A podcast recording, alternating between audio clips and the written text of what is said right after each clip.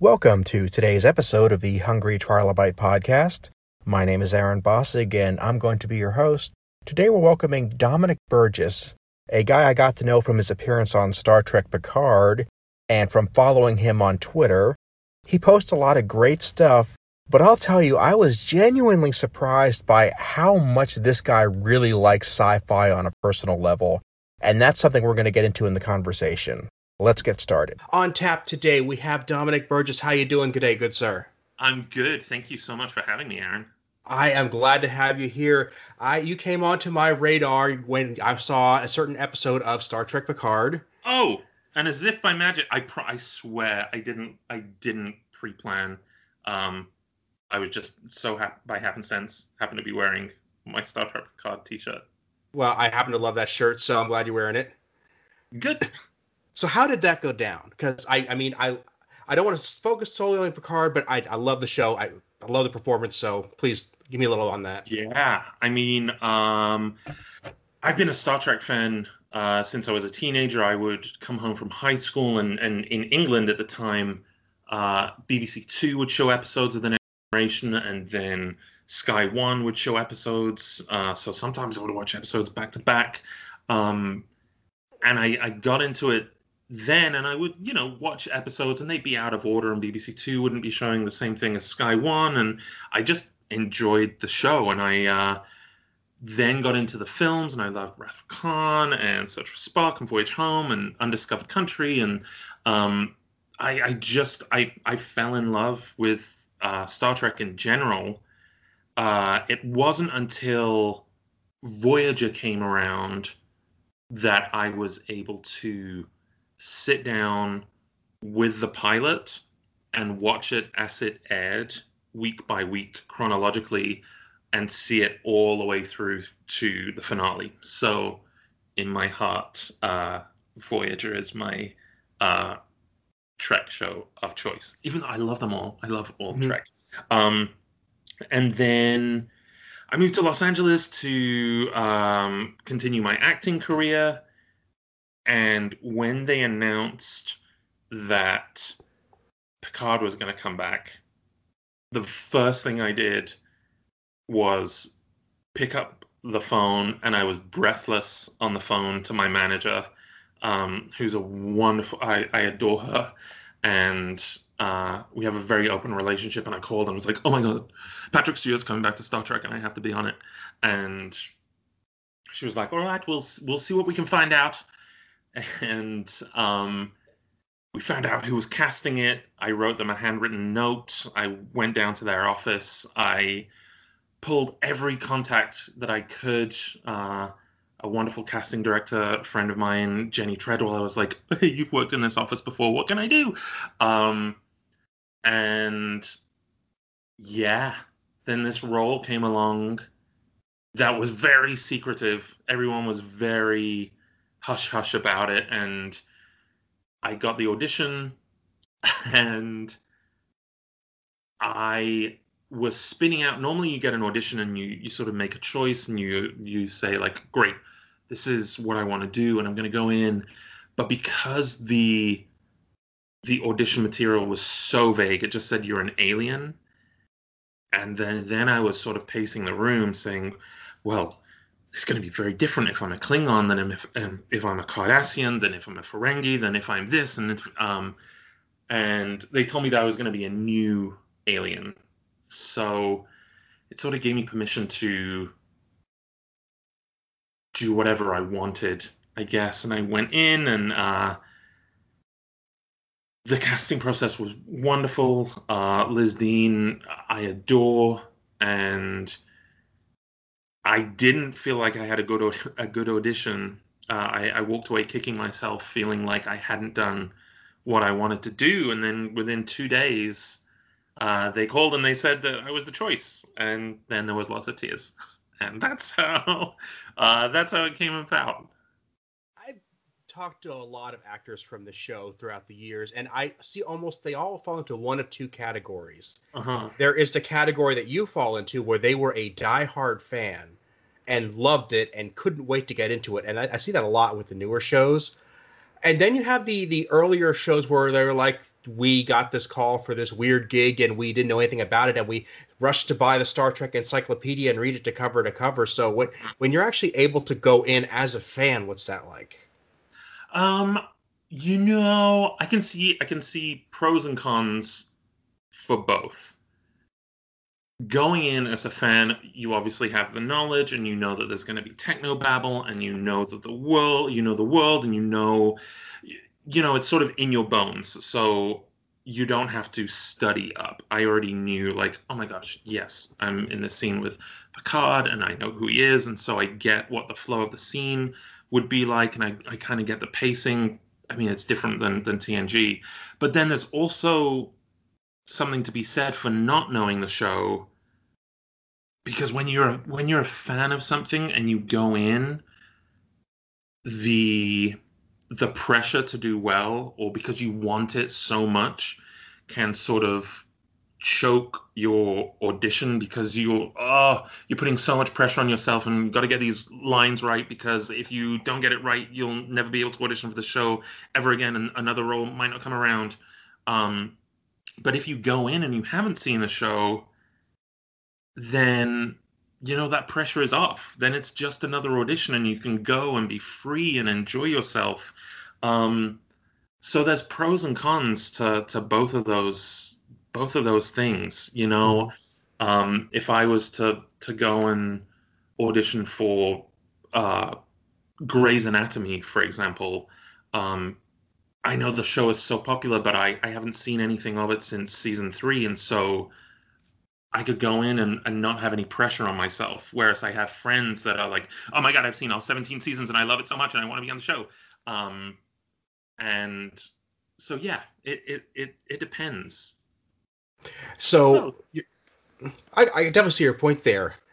Um, but looking at that and and like I said, you're you're building yourself up and you you managed to maintain a relative cool from your story there? In the audition yeah. I, I, mean actually all the way through i was very professional on this production. Um not that i'm not professional on other productions. I'll get into that. Um but yeah you know I, i've been acting now for 16 years and um i met patrick and i i met uh, jonathan frakes who was the director of the episode. And when i first met him he flung his arms open and said, "Welcome to the family," and it was it was such a warm, encouraging, fun environment.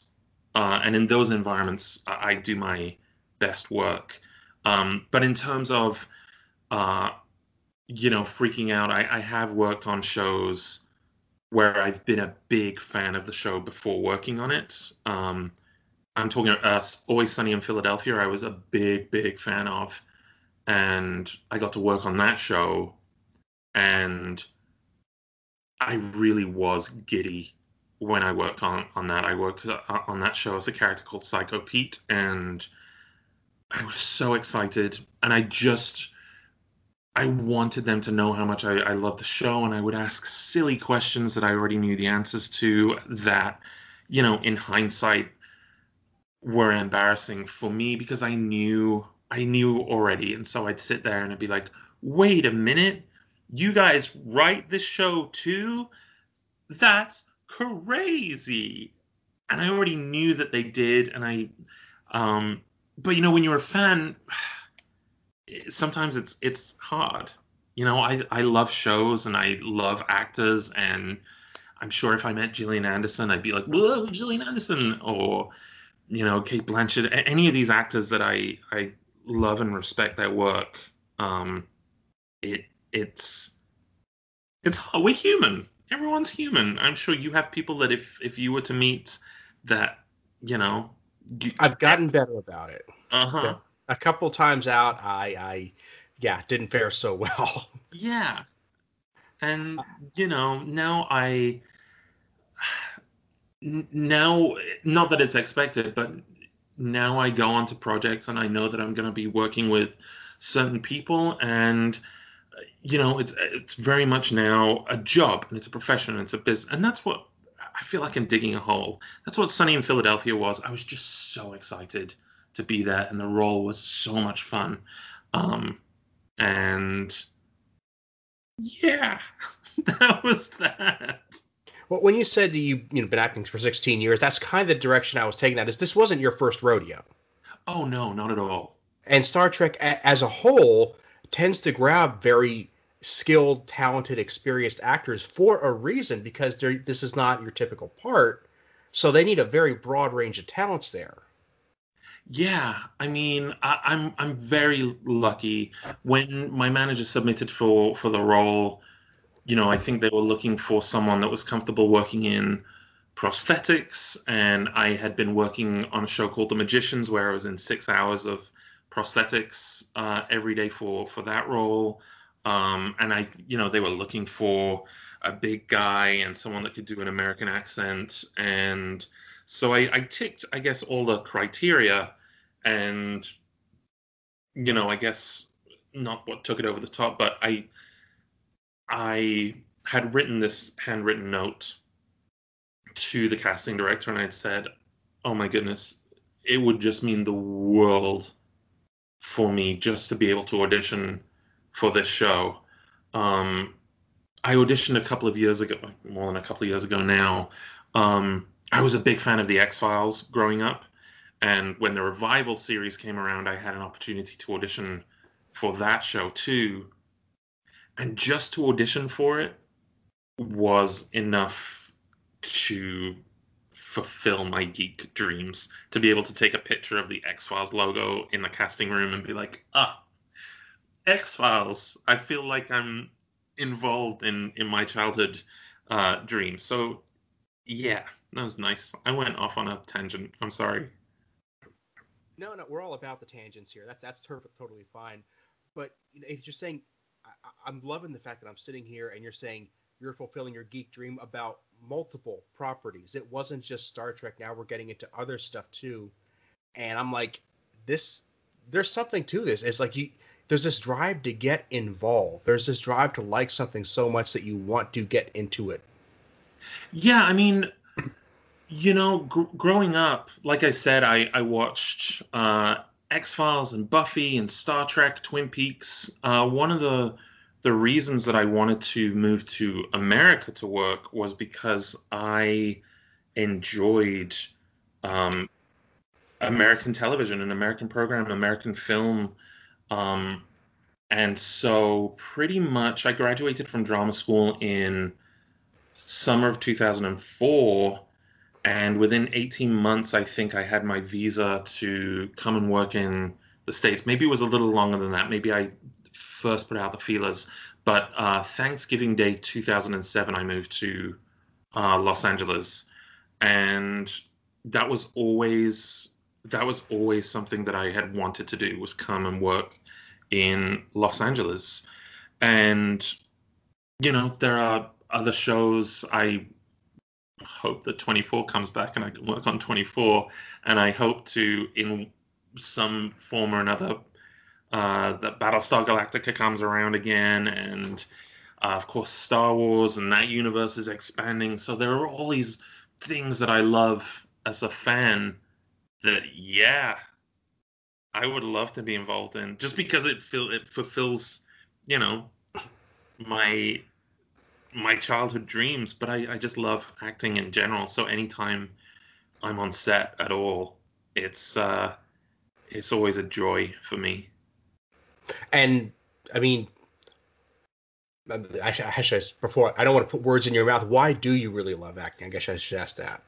Um, gosh, I, I love storytelling. I love film. I love, I love watching film and being immersed in different worlds and I love that it's collaborative, that you get to work with different people all the time and you learn new skills or new accents and you get to to study you know different time periods or or things that you wouldn't ordinarily get to to know about. I, a big part of of acting for me is is research and knowledge and and so I enjoy that and especially with with television you know you're working on a new script all the time. And so, I mean, I'm speaking personally for me, monotony has never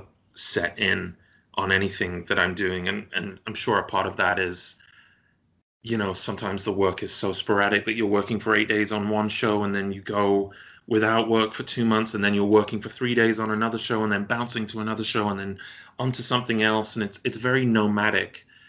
And and so it sort of keeps you on your, your toes. I'm I'm fortunate enough uh, right now to be working on a show for four months, which is um, possibly the longest guaranteed stint of work that I've done uh, since I've left drama school. Um, and so it's odd in a way uh, because normally I'll be on a job and I'll be working on the job but be looking for what's next and be auditioning for for whatever's next and and so right now it's odd that I'm here and I can't audition for anything else sort of until next February and so it's it's a very odd feeling but it's it's also lovely to just be able to sit back and enjoy the work without my mind going to other places and thinking about what's next it's all very new everything always feels very new which I I love mean, you're sitting back talking about the this being on the set of Always Sunny, and you're you're really you're into it almost too much. But it's like that, you're just experiencing the the joy of acting, of of getting into the project, and I don't think anybody could hold that against you. Yeah, I I mean, you know, I was I was just such a big fan of them and the work that they do, and I've subsequently you know, I, I run into Charlie Day and I've run into Kaitlin and, and Rob. And when I saw Kaitlin and Rob, I, I said, like, oh my gosh, guys, when I did Sunny, I was so hyped up and nervous and wanted to impress. And they were so nice. And they were like, oh my gosh, no, we get it. And um, so, you know, I've had a chance to talk to them afterwards. Um, and I'm sure they've had instances. Everyone has instances, mm-hmm. you know, where they pinch themselves and they can't believe that they get to do what they're doing, and that's that's that's what it is. Is I, I'm even on. I mean, we can't do it right now because of COVID, but I, I'm the kind of actor that when I'm on set, I enjoy talking to everyone, and I go and I sit in Video Village behind the monitors, and I watch and I ask questions, and I ask the the script supervisor like, "Oh, what is that for? What are those lines that you're making in the script?" And then I'll ask the the DP like, "Oh, what does this mean on your little monitor there? Oh, is that is that a new thing? I've never seen that before." And um, I feel like a sponge that I just I I wanna absorb everything I, I can, and as much as possible. Um, I do my due diligence and I, I leave my phone in my trailer and I just want to I just want to sort of be in the moment of it all. Well, there's a lot to be said for being the sponge because you never know which one of those nuggets of information might pay off having five, six years down the road. Yeah, you know, um, I've I've subsequently branched out into into writing and directing and when when you're on set and you're talking to these people and you're talking to uh, the makeup department and the wardrobe department they have a very nomadic existence too a lot of the time where they have hiatus and they're looking for other projects to work on and you talk to the second camera AC who might want to be a DP or might want to produce or might want to direct. And so you know it's it's not networking but it's it's building a network of people who you know in the industry that that I could say oh my gosh I loved working with the director of of that episode of Sunny in Philadelphia so much and I have a pilot that I've written that I would like to get off the ground. Let me reach out to him and see if he has any interest in you know working on this or whatever it is. Um, but not not for nefarious intentions. It's just I just like meeting people who love film and, and television and, and love what they do as well. And you can tell in the, the final product of things. Mm-hmm. Well, I mean, I you and I have both met a lot of really, really great people in the industry, mm-hmm. and we've met some people who fall into the other category. Mm-hmm. And and you you want to know? There's no like, there's no Yelp for knowing who to work with and who not to, except to have those conversations. And, and yeah. you want to work with the good people if you can.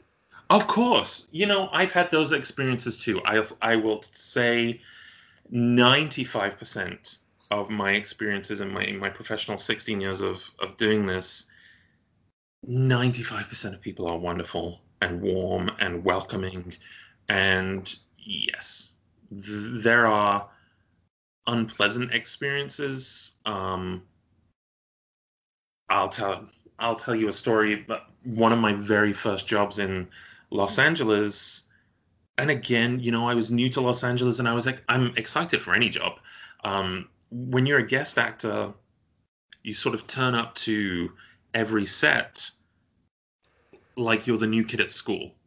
Um, you know, the series regulars are there and you're coming in as a guest. And um, so you're, you, you take your cue from the people around you. And sometimes you go in and it's a professional set and everyone is sort of keeping to yourself themselves and you know okay this is a job where i i know my lines i know my stuff i'm going to say my stuff i'm going to go back to my trailer i'm going to go home it's a job it's professional. Um, there are jobs like picard where they're so warm and inviting and welcoming and it's it's a dream because it just feels like a vacation while you're there and everyone's collaborating and asking questions and asking for your input and and it's divine. Um and then there are other jobs where you go in and you feel the atmosphere and you know that okay this is i'm just going to sit in my corner and i'm not going to say a word. Um and one of my first experiences here i was on set i'm very good at being able to read a room and know when or when not to talk. And, um, you know, we were sitting around in our cast chairs um, and we were filming on location. And so it was like this office space and we were in a cubicle and all the cast chairs were there. And one of the series regulars, who shall remain nameless for all time, um, he or she, uh, was just looking in their phone and they mentioned something to someone else and I heard a British accent. And so, you know, when you're you're a Brit living abroad and you hear an, an accent, you sort of say like, "Oh, where are you from?" Um, and they did not take that very well at all. They did not like being asked which part of England they were from. Uh, and then we, uh, an AD came along and we went and we shot the scene and then they were turning the world around, the changing the setup of the lenses, and we came back to where the cast chairs were, and my chair had been moved all like out of the the cast holding room into its own little bullpen, and the AD was like, "Yeah, you you can't you can't talk to this." So I was Whoa. like, "Oh my goodness." Well, I've been ostracized for, for asking where someone was from, and it was so it was so jarring um, because I feel like on, set, um, uh, I feel like I'm an open book, and anyone can talk to me, and regardless of of where I am on the call sheet, uh, yeah. So it was very odd, but that's a very it's a very rare circumstance. Yeah. Well, I hope it is, but at that point, it just becomes we're getting out of the realm of being adults and we're acting like we're in high school and this is the cool kids table. Mm-hmm. And I just can't imagine people can't get past that mentality at some point. It's it's odd, and you know, like I was there for I think two, I was there for two days on that job, um, and it wasn't a very big role, but also you know like I was saying, I, have the the the tenacity to know. Well, it's it's not a very heavy scene. It's there's nothing emotionally draining going on. Uh, they were looking in their phone. They were talking with the other people in the in the cast chairs. So I didn't feel like it was being intrusive. Um, and you know, you come away and you think, well,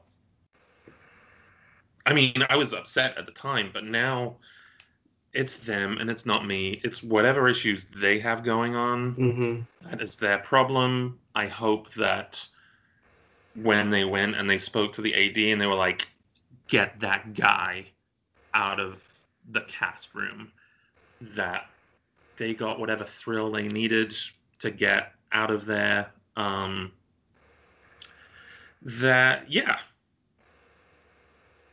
But it is what it is. There It are, is what it is. you know, I can't change anything about it.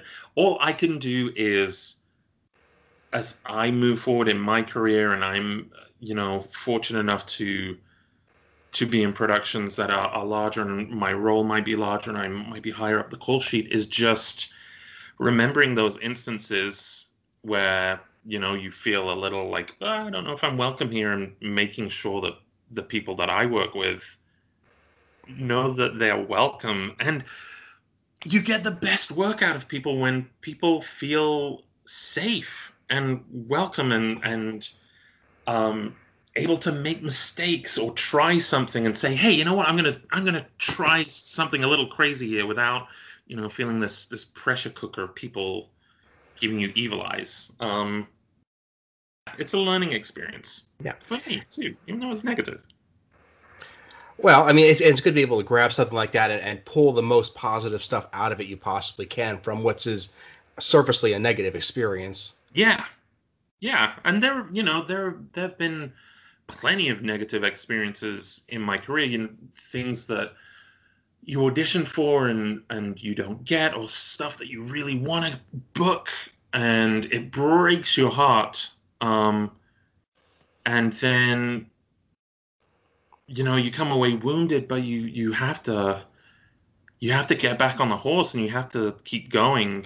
Uh, I, I mean, I give myself. I'm going to sound like Jack from Lost now, uh, where he has the five seconds to be scared while he before he sews someone back up again.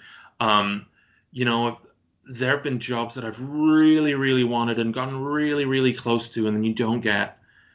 And then I'll give myself a day. I'll give myself the rest of the day, and oh boy, I'll go to town on some Haagen Dazs ice cream, and I'll watch Fellowship of the Ring, or I'll, I'll do serious self care for the day, and then the next morning, you get up and you you gotta you gotta get back on horse and do it all over again, and get your heart broken all over again. But that you know that's acting. You you have to give everything in your auditions and and you know s- swing for the fences and and be willing to to get hurt. I guess.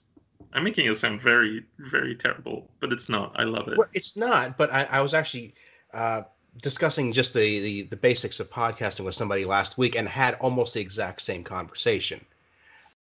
Saying, "Well, what should I do? When can I get started?" And I said, "You get started now. Uh-huh. You up a microphone, you record, you get it out there, and you're going to make those mistakes, and that's okay. But the only mistake you can't correct is not starting in the first place."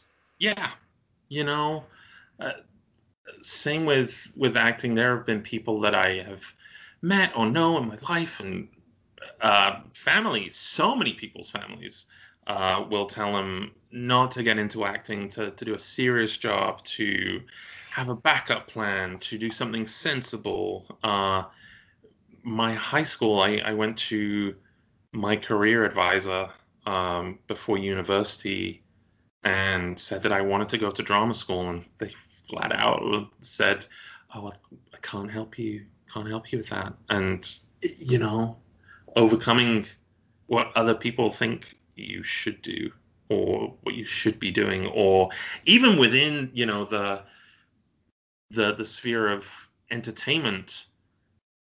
The, the notion that you should stay in your lane, that actors should act and that you can't write and that you shouldn't direct and that you know I, I think all of that stuff is nonsense if you want to be creative and you want to write something you want to direct something then you go and you do it and yeah you learn you learn as you go I, I can't tell you how often you hear about somebody who says that they, they became a great director because they knew what it was like to work with actors. They became a great writer because they, they knew what it was like to actually have to read the lines aloud. I mean, it, uh-huh it, it doesn't.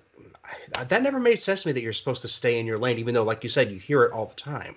yeah Um, you know, I, I got my visa to work in America, and I went to my UK agents at the time, and I said, "Hey, I got my my three year visa to go and work in the states." And even their mentality was very much like, "Oh, that's nice, love. You're gonna go to America. You're gonna go be a star. Oh, that's nice.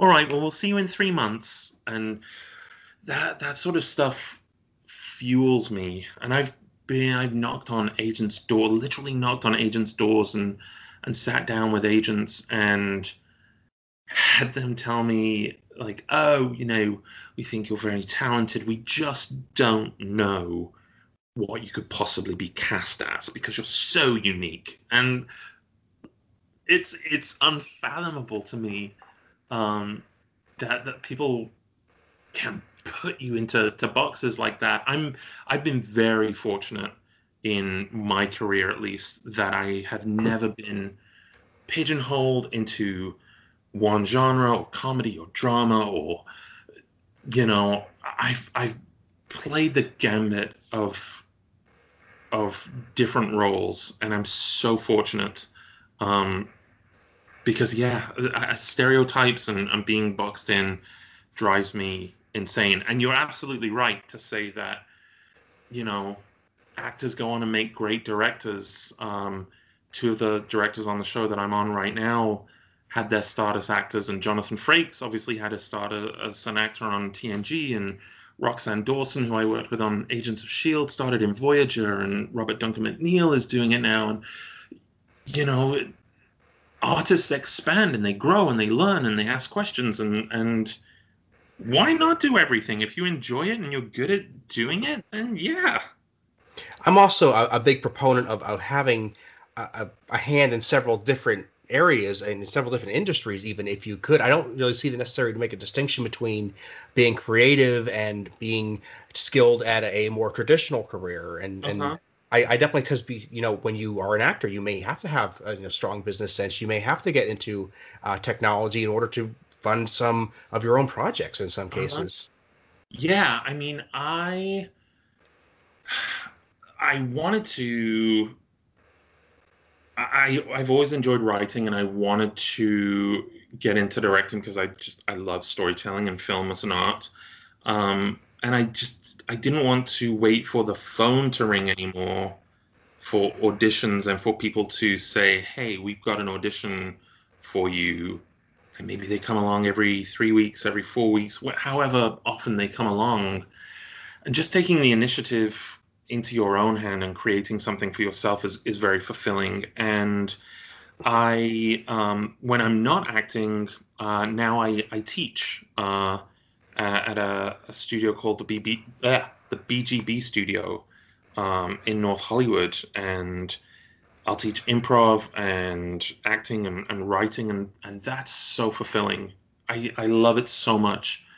And, you know, I've had my day jobs. When I was in London, I worked at HMV and a lettings agent, and I moved to America and I worked for a very hot minute at Blockbuster Video uh, before I quit after three weeks, and I worked at Universal Studios and in their food department for three weeks, and I worked at a, a movie theater, and I, have done I've done so many day jobs to support uh, acting and to sustain sustain myself um sustain myself. I'm so sorry. I'm slurring all my words. Um you know you do what you have to do to to to do the job that you love and to to make sure that you can keep doing it. I think you know uh, uh, something that a lot of actors can fall into is thinking that they're going to put 100% of their energy into acting and you have to you have to be able to financially support yourself to be able to do it um, especially initially um, that that you'll you'll dry up. Um, yeah it's it's tough but i again i love it. I i don't want to jinx things but it would be irresponsible of me if i didn't at least bring this up to, to start wrapping things up here. Yeah. Uh, you you thumbed your nose at the idea of being typecast because you, you really have had a broad range of roles. uh-huh. and yet you are stoked about being involved in a series that is known for typecasting. Does that weigh on your mind at all, or are you still just stoked to a bit on Star Trek that it's like, hey, why not? Oh, you th- wait, hold on, let's talk about it. Um, okay. you think that that Star Trek is um typecast? Or you think I'm how saying, so? I'm saying a lot of the actors have in the past complained about being typecast, and that uh-huh. it, it's just it's known to be. It's like people have said, well, it's great that you're on Star Trek, but you might never be on anything else. Huh. I I feel like maybe that goes more for maybe the series regulars. I don't think I don't think that comes in when you're a guest actor and you're just popping in for a week or two weeks or a guest arc. I don't think that's that's something that you have to worry about. And also, I feel like that is a dated mentality. Too. I would hope so. I feel like that is a bygone era from the 80s and the 90s that goes hand in hand with, oh, that's a television actor, that's a film actor, and the streams don't cross. It's a Ghostbusters reference. Um, but um, but now I think that's all gone out of the window you know and and now i think no one is going to tell doug jones that he can't go and do another creature film on another production he's like he's had a wonderful career and he's going to go off and do, and do other wonderful things and you know so many of these actors have gone whether it's directing or, or other roles um, maybe they don't get the notoriety that they got on Star Trek because you know that's that's like a seven year dream job. But I don't think so anymore, and I wouldn't personally worry about it. Like if if an actor is working and hustling and trying to find work, if they turn down a you know a seven year contract because they're worried about being typecast. I don't know. That seems a little, cra- you know, I can only speak for myself. That seems a little crazy to me. But I also know that for myself, I'm always looking for other things to do. I'm always looking for something to write or something to direct or something or what the next job is, which is why I said it's so odd for me now in this four month stint to, to not be looking for other work. But you know, if a traditional series runs for six months, then I'd want to know what else I can be doing in those other six months that is radically different from the show that I'm on. I rambled, but I want you to ramble. That's that's you know actors are the, the masters of their own ships and i'm learning that more and more and more as, as i i grow as an actor. The when you first leave drama school or you first get into the industry i feel like uh, we make ourselves small and we want to please and we want to know oh what do you want? What do you want from this audition? Tell me what i can do and i'll i'll do it and and then you can book me on the job and what do you want on set? And we learn and we grow and now i go into auditions saying hey i've prepared what i'm going to prepare. I'm going to bring it in and if you like it you like it and if you don't like it that's okay. I'm going to walk away and i'm going to book something else somewhere else. I'm just going to do the best i can in, in the room. This is my interpretation. Are you looking for apples? I bought you oranges. And next time you're looking for oranges you come to me. Um yeah. Super tangent well, no, I love the perspective, and you're right. I mean, in this day and age, everybody in any industry is the master their own ship. The only difference is whether they realize it or not. Yeah, yeah. You know, um, I, I certainly fell into that trap of going into auditions when I was first starting out, especially in London. I would be lucky if I had an audition maybe once every four or five months. And so this pressure comes down on you that, oh man, this might be the only audition that I get for a year. That this, oh man, I might not get another audition ever again for the rest of my life, and so I've got to book this audition. And you, you wind yourself up in, into knots, um, trying to get it right or trying to guess what they want in the room instead of just going in and and giving them what you want to give them. Well, normally to try to wrap things up, I would ask, you know, what are you working on next? But since you probably don't know, given circumstances around, where can people keep tabs on you and know where you're going from here?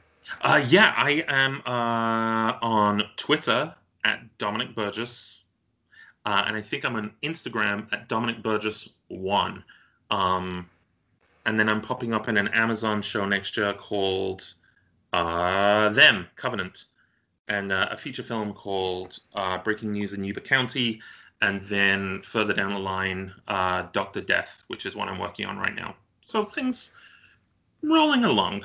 Good to know. Good to know. I would love to check those out, and I would love to talk back to you anytime because I am having a lot of fun here.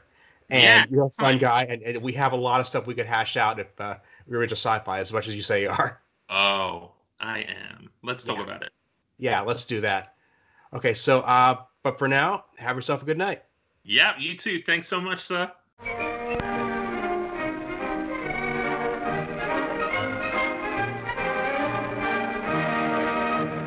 I would like to thank Dominic for being my guest today, and I would like to thank you for listening. For the community building part of the show today, and I remind you, my community building tips are things we use to grow the show, but that cost you, the listener, nothing and take less than five minutes of your time. My ask would be if you have listened to an episode of this show you liked, and the guest on that show is on social media, whether that be Instagram, Facebook, Twitter, go ahead and follow them. And if possible, just say, hey, thanks for being on Hungry Trilobite. I liked your appearance. And let's talk about that because the great thing about these shows is we can create a conversation about the stuff the guest does on the show. And the first step to that is just reaching out to them.